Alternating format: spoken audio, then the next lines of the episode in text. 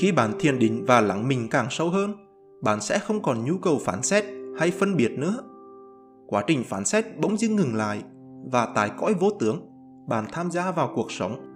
Ở đó, bạn không còn bận tâm cuộc sống phải như thế này, như thế kia, không còn bận tâm đánh giá về những hình tướng như tài sản, nghề nghiệp hay hình thể.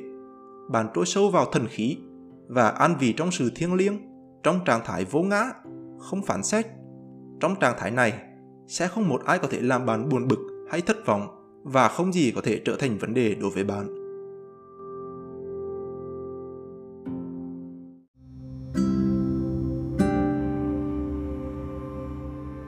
Xin chào tất cả mọi người. Chào mừng các bạn trở lại podcast Đọc sách với Nguyễn Việt Linh và mình là Nguyễn Việt Linh. Rất cảm ơn mọi người đều đang dành thời gian quay lại lắng nghe mỗi tập cùng thảo luận, học hỏi và phát triển cùng nhau. Như vậy, thật tích cực là hiện nay làn sóng Covid thứ hai đang được kiểm soát rất tốt tại Việt Nam chúng ta. Nhiều hoạt động xã hội kinh tế đang dần được khôi phục.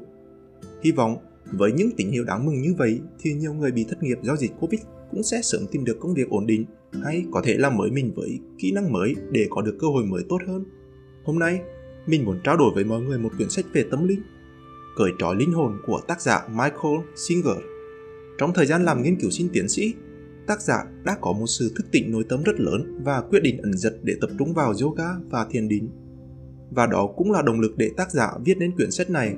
Sau đó, đã được xuất bản hơn 12 thứ tiếng và đã xuất hiện trên Opera Show vì đây là một cuốn sách về tâm linh nên nhiều bạn có thể sẽ cảm thấy hơi khó hiểu nếu không thực tập thiền định, yoga. Bây giờ, chúng ta hãy cùng lướt qua quyển sách này nhé.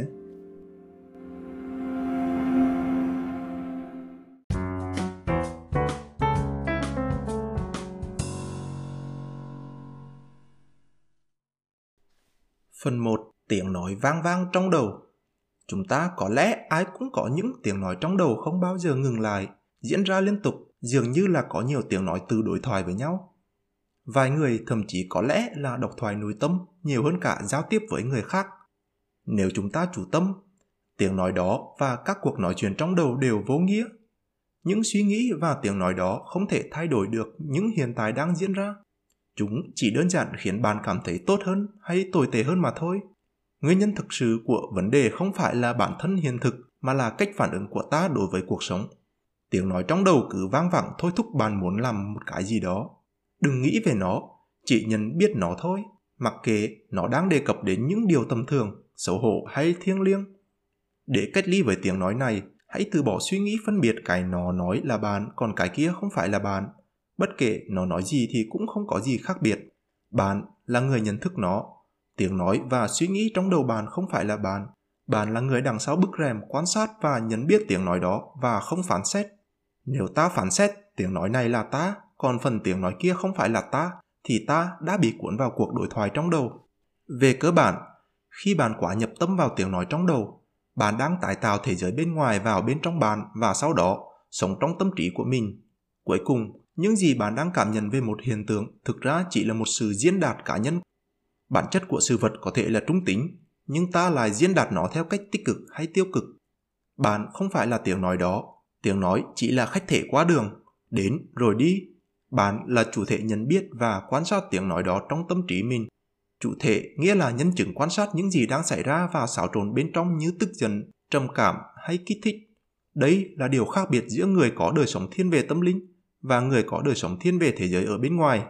Chọn cách sống thiên về thế giới ở bên ngoài nghĩa là chúng ta thường tìm kiếm bên ngoài giải pháp cho những vấn đề nội tại của ta và sẽ không có giải pháp nào như vậy cả Giải pháp lâu dài duy nhất đó là đi sâu vào bên trong, sự vô tận của tâm trí, quan sát những trường năng lượng nhiễu loạn. Chúng ta có thể quan sát chính bản thân đang tức giận, không cần phân tích tại sao, như thế nào. Chúng ta chỉ cần nhận thức về sự tồn tại của cảm giác tức giận, tập quan sát và nhận biết tất cả những gì đang diễn ra bên trong tâm trí. Ngồi yên, một mình và tĩnh lặng, quan sát lãnh địa nội tâm của mình. Có sự tách biệt giữa chúng ta và cảm giác tức giận. Khi đó, trạng thái tự do nội tâm sẽ được chuyển hóa. Chúng ta nhận biết tiếng nói trong đầu cứ không ngừng nhảy từ chủ đề này sang chủ đề khác. Rõ ràng ai cũng có tiếng nói trong đầu và khi ta quan sát tiếng nói đó, chúng ta có thể nhận ra rằng chúng ta không phải là những suy nghĩ đó và không nên tin vào đó. Điều đó giúp chúng ta giải phóng những năng lượng bị tắc nghẽn, tách bản thân tâm thức ra khỏi tâm trí. hãy xem trạng thái tự do nội tại chính là ý nghĩa của hành trình tâm linh. Còn nếu không, nếu chúng ta cứ tin vào tiếng nói trong đầu, xem tiếng nói đó chính là bản ngã, định nghĩa bản thân, thì cuộc sống của chúng ta sẽ bị nhiễu loạn, bởi vì tiếng nói và những suy nghĩ trong đầu là ngẫu nhiên và vô tận. Nếu bạn có thể nhận ra sự xáo trộn cảm xúc, có nghĩa bạn không phải là nó. Phần 2. Vậy bạn là ai? Trong hành trình tâm linh, bạn là chủ thể khách quan, là sự nhận biết. Thế giới bên ngoài hay những dòng chảy cảm xúc nội tâm đến rồi đi, chỉ có bạn vẫn luôn ở đó, trải nghiệm tất cả, chứng kiến tất cả một cách khách quan. Triết gia nhà toán học Pháp Đề Các đã từng nói, tôi tư duy nên tôi tồn tại. Nhưng thực sự là tư duy chỉ là kết quả của suy luận trí óc, hình thành từ những trải nghiệm. Nhưng đứa trẻ mới sinh ra chưa kịp hình thành ý nghĩ, vẫn hiền hữu đấy thôi. Khi bạn nhập thiền sâu, bạn hoàn toàn hiền hữu. Mọi ý nghĩ đều dừng lại. Nơi đó, bạn hoàn toàn bình yên, hài hòa và tĩnh lặng. Sự tồn tại của bạn không phụ thuộc vào tư duy. Suy nghĩ có thể ngừng lại và cũng có thể cực kỳ nhiễu loạn. Nhưng lúc đó, bạn có ý thức được về sự tồn tại của những suy nghĩ này không? Bạn là chủ thể, còn các suy nghĩ cảm xúc chỉ là đối tượng khách thể mà bạn có thể nhận thức được. Bạn không phải là suy nghĩ của bạn, bạn chỉ đơn giản nhận biết các suy nghĩ của bạn. Thói quen tự đồng hóa với suy tư không chủ đích sẽ khiến cho cơ thể của bạn phát điên. Những suy nghĩ này như những người khách đến rồi đi và mình là người trải nghiệm chúng. Suy nghĩ cũng giống như vật thể khác như xe máy, ô tô, chỉ là những đối tượng khác mà mình nhận thức được. Vậy bạn là ai? Bạn là sự nhận biết, là tâm thức. Bạn nhận biết bạn đang nghĩ vẩn vơ. Khi bạn chỉ nhìn, chỉ nhận biết mà không phải tạo ra những suy nghĩ, thì lúc đó bạn hoàn toàn hiện hữu với hiện tại. Tôi là người quan sát từ bên trong, tôi nhìn ra và nhận thức được những sự kiện, ý nghĩ và cảm xúc lướt qua bộ não của tôi. Còn vì tôi không tự đồng hòa với những ý nghĩ vẩn vơ đó, nên việc chúng tồn tại hay không hoàn toàn chẳng có ý nghĩa gì. Tất cả những khách thể này đều ở phía trước bạn. Xa nhất là những vật thể hữu hình như TV, máy tính, gần hơn là những vật thể vô hình như suy nghĩ, cảm xúc. Còn bạn bạn ở trung tâm của tâm thức, ở đằng sau tất cả chỉ quan sát thôi. Đó là ngôi nhà của bạn. Từ vị trí đó, bạn nhận biết có một đồng suy nghĩ, cảm xúc vạn vật đang lướt qua. Nếu đem tất cả mọi thứ đi, thì bạn vẫn còn ở đó. Bạn nhận biết rằng mọi thứ đã không còn ở đó. Còn nếu tâm thức của bạn chạy theo những suy nghĩ đó, thì bạn bị lạc lối trong suy nghĩ và đánh mất nhận thức. Phần 3. Bản ngã sáng suốt bản ngã không sáng suốt của chúng ta quan niệm thật đơn giản. Cái gì không gây phiền toái cho ta thì ổn, và cái gì khiến ta phiền lòng thì không ổn. Trong khi chúng ta lại định nghĩa phạm vi kinh nghiệm về thế giới bên ngoài dựa trên các vấn đề nội tại của chính mình, bản ngã không sáng suốt bị lạc lối trong suy nghĩ. Bạn có thể đang đọc sách và bất chợt suy nghĩ miên man về một điều gì khác. Ý thức nhận biết của bạn sẽ đắm mình vào khách thể bạn có bao giờ để ý rằng khi mình đi xuống bếp rồi chợt quên mục đích mình xuống bếp làm gì không? Là khi bạn đắm chìm vào suy nghĩ khi đang đi, đến nỗi quên luôn cả chủ thể là tâm thức của mình. Tâm thức đi lạc vào một nơi mà mỗi suy nghĩ, cảm xúc giác quan cùng lúc tác động vào nó. Khi đó, linh hồn và tâm thức lại trở thành khách thể, lại trở thành những suy nghĩ vô định.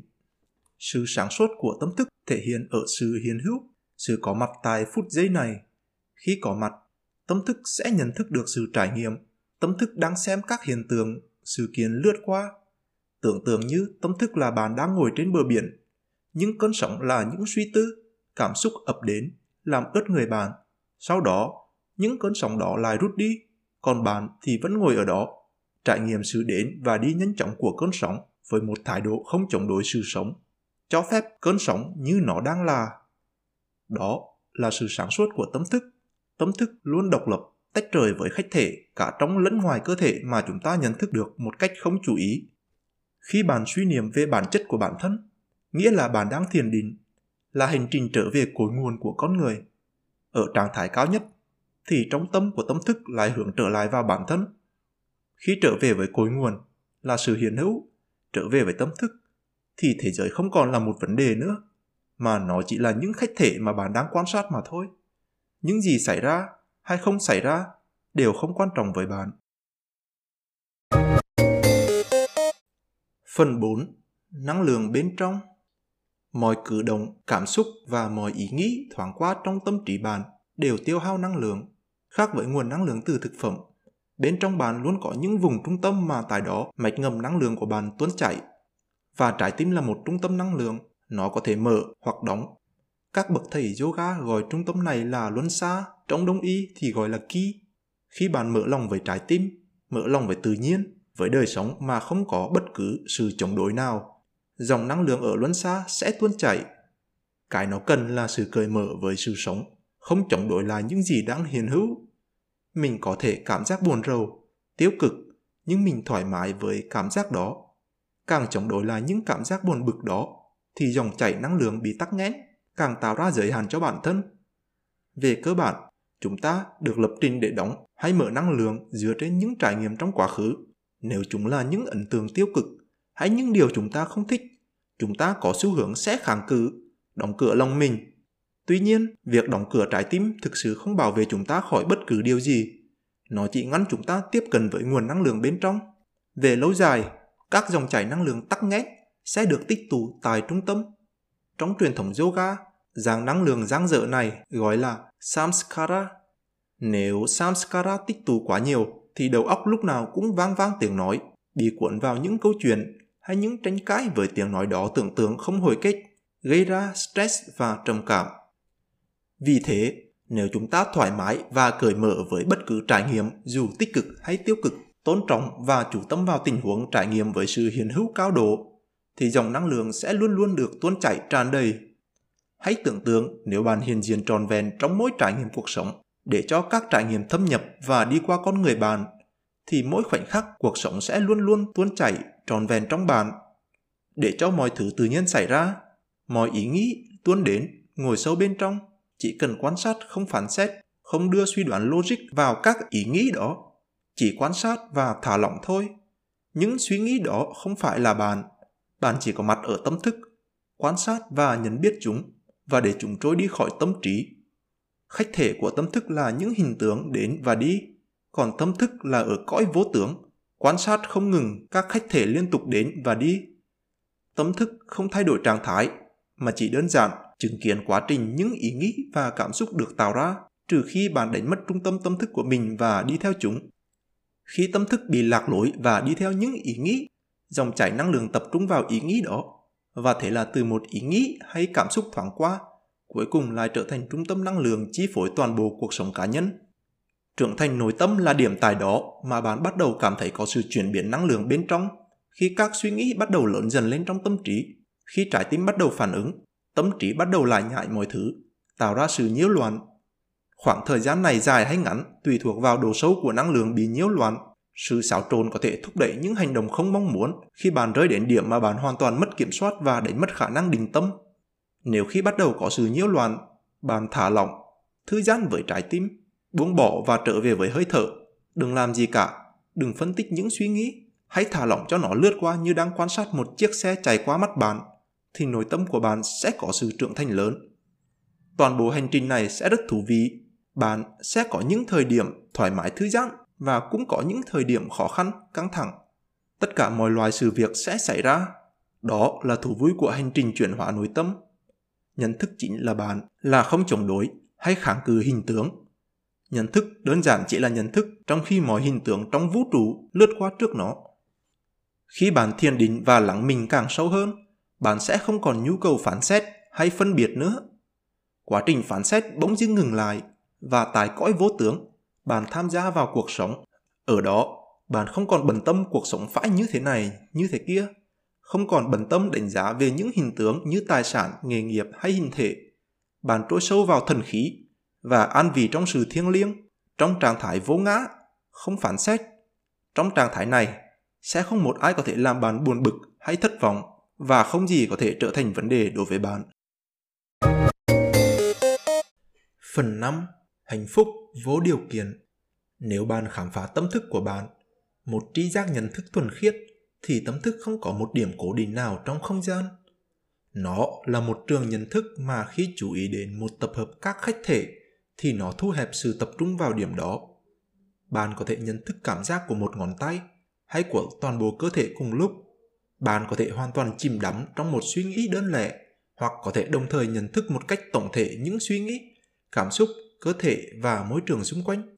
Nói cách khác, khi tâm thức tập trung quá hẹp, khi lạc lối trong một trải nghiệm, nó sẽ đánh mất đi ý thức rộng lớn về tổng thể của chính nó.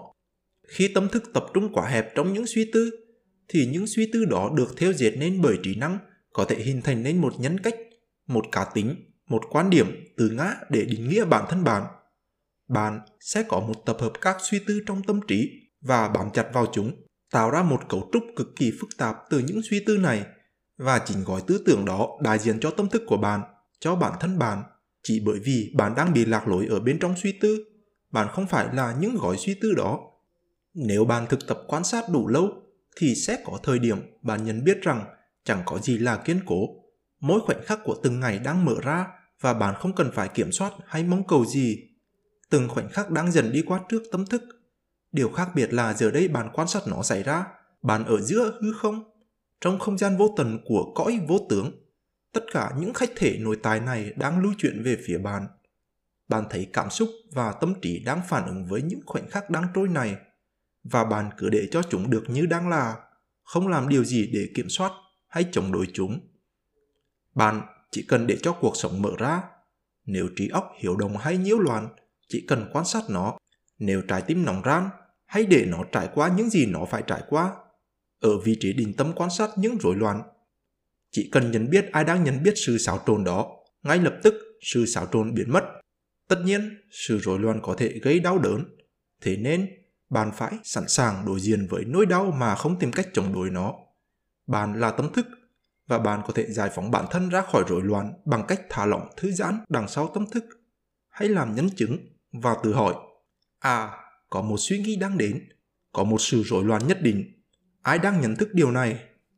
Con người chúng ta thường có xu hướng đem đến gánh nặng cho chính mình với quá nhiều sự lựa chọn, kiểu như tôi sẽ cảm giác đầy đủ nếu tôi thế này hoặc thế kia. Chúng ta điều kiện hóa niềm vui và niềm an nhiên bởi những thứ bên ngoài. Miễn là điều này không xảy ra hoặc phải có điều kia xảy ra thì ta mới sẵn sàng mãn nguyện. Đó là lý do tại sao sự đầy đủ luôn nằm ngoài tầm kiểm soát của bản thân. Bất cứ điều kiện nào ta đặt ra cũng sẽ giới hạn hạnh phúc của ta.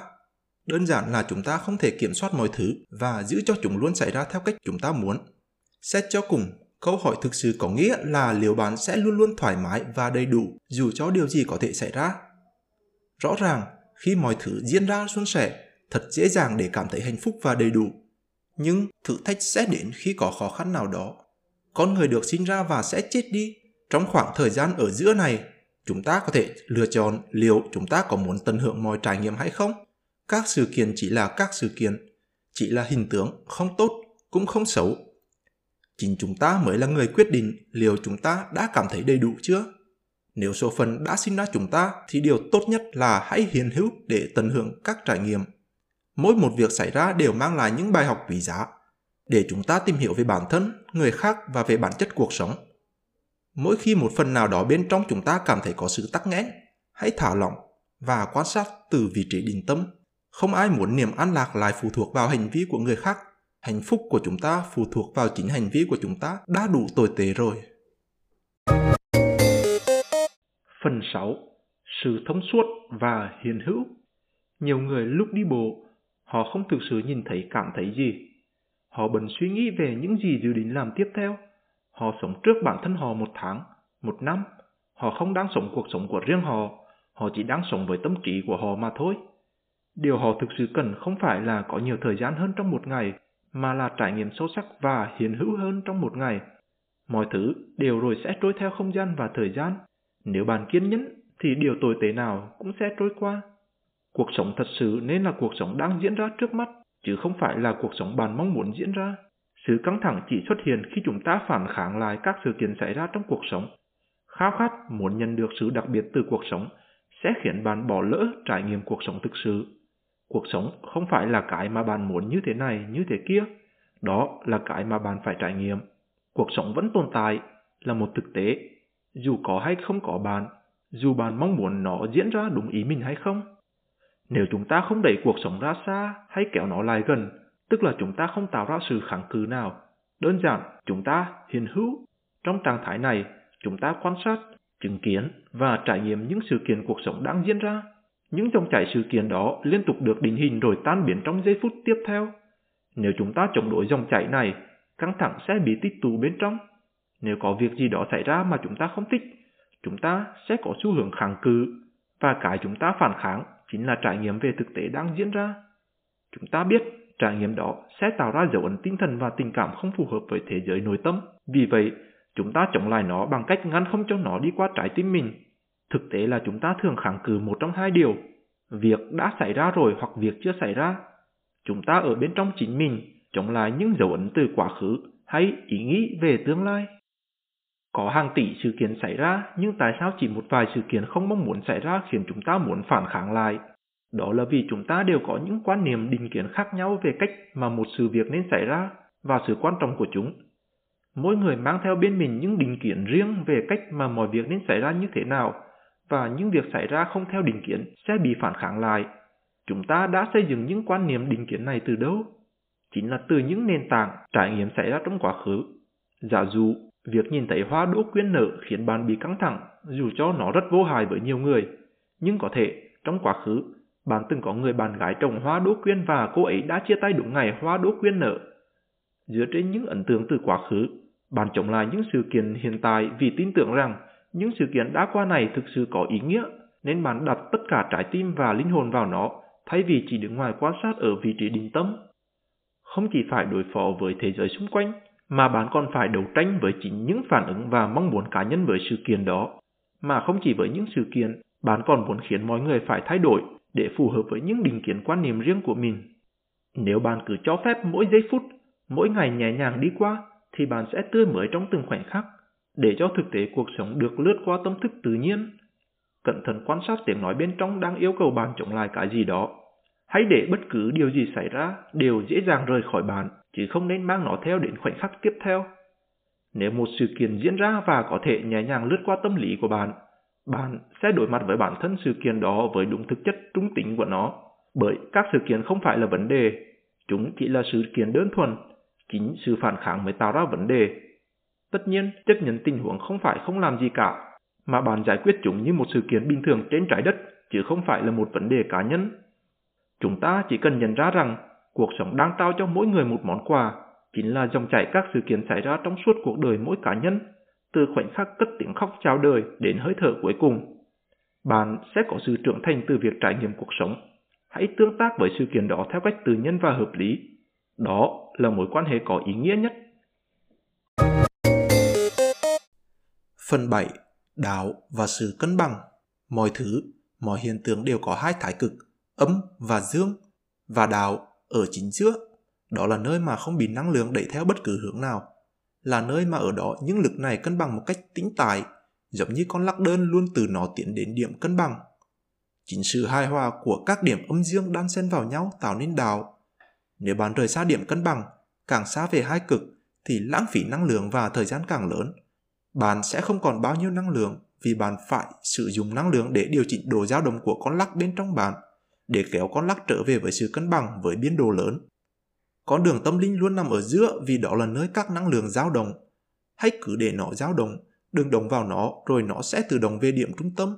Đừng đưa thêm lực, cũng giống như đừng kháng cự cuộc sống. Đó là dao động tự nhiên của năng lượng khi nó không bị đẩy về các thái cực. Nó tự tin tìm đường trở về tâm và duy trì cân bằng một cách tĩnh tại, đạo thực sự trống không, vô tướng. Giống như mắt bão, sức mạnh của nó chính là tình trạng rỗng của nó. Tất cả mọi thứ cuồn xoáy quanh nó nhưng nó bất động. Tất nhiên, sẽ luôn luôn có những sự sao nhãng, bực dọc, sẽ kéo năng lượng của bạn ra khỏi trung tâm tiến về hai thái cực, khiến bạn phản ứng với những sự kiện dù đã xảy ra từ lâu. Và bạn định tâm bằng cách không tham gia vào những dao động đó. Các năng lượng sẽ tự tìm thấy thế cân bằng của chúng. Các sự kiện xảy ra và kéo dài chỉ trong khoảng thời gian mà chúng xảy ra.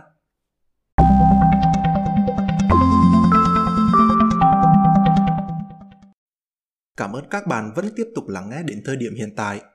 Quyển sách mô tả những trải nghiệm cá nhân của tác giả trong việc thức tỉnh nội tâm và thực sự, hành trình tâm linh ở bên trong chúng ta thật là một con đường dài. Nhiều vị thiền sư tu hành cả đời vẫn chưa chắc đã có thể thức tỉnh được nội tâm hay đạt được sự giác ngộ. Vậy nên, chúng ta nên thực sự kiên nhẫn với hành trình tâm linh này. Đó là một hành trình suốt cuộc đời. Sẽ có những ngày chúng ta cảm thấy nổ tung đầu óc vì suy nghĩ quá nhiều. Điều đó là hoàn toàn bình thường. Có lẽ đây là ba bài học mà mình cảm thấy giá trị nhất lúc đọc xong quyển sách này. Thứ nhất, chúng ta chính là sự nhận biết, nhận biết mọi thứ hữu hình như đồ vật cho đến thứ vô hình như suy nghĩ. Chúng ta không phải là những suy nghĩ, không phải là tiếng nói trong đầu. Dù cho hàng ngày chúng ta có thể có hàng nghìn suy nghĩ vẩn vơ khác nhau, nhưng chúng sớm đến rồi sớm đi. Thứ hai, dòng chảy năng lượng bên trong bản thân có thể có thực. Năng lượng đó sẽ bị xáo trộn nếu tâm lý tình cảm có những biến động.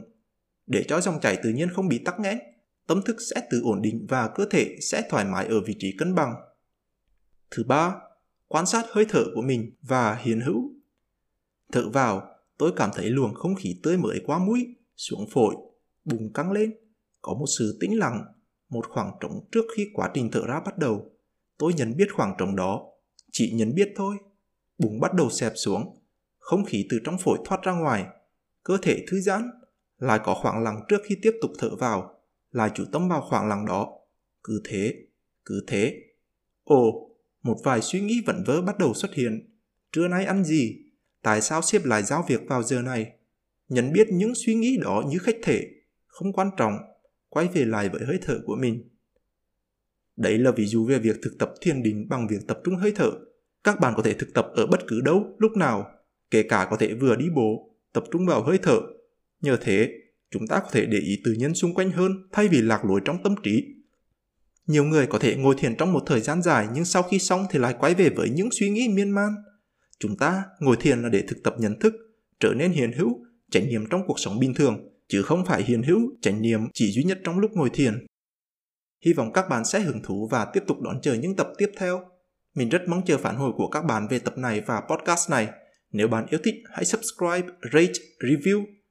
Bạn có thể gửi inbox cho mình, trao đổi hay giới thiệu những quyển sách hay cho mình thông qua email đọc sách với nvlinh.gmail.com để mình có thể đọc và lại chia sẻ với mọi người. Hãy cùng học hỏi và phát triển mỗi tập và hãy là những người vĩ đại.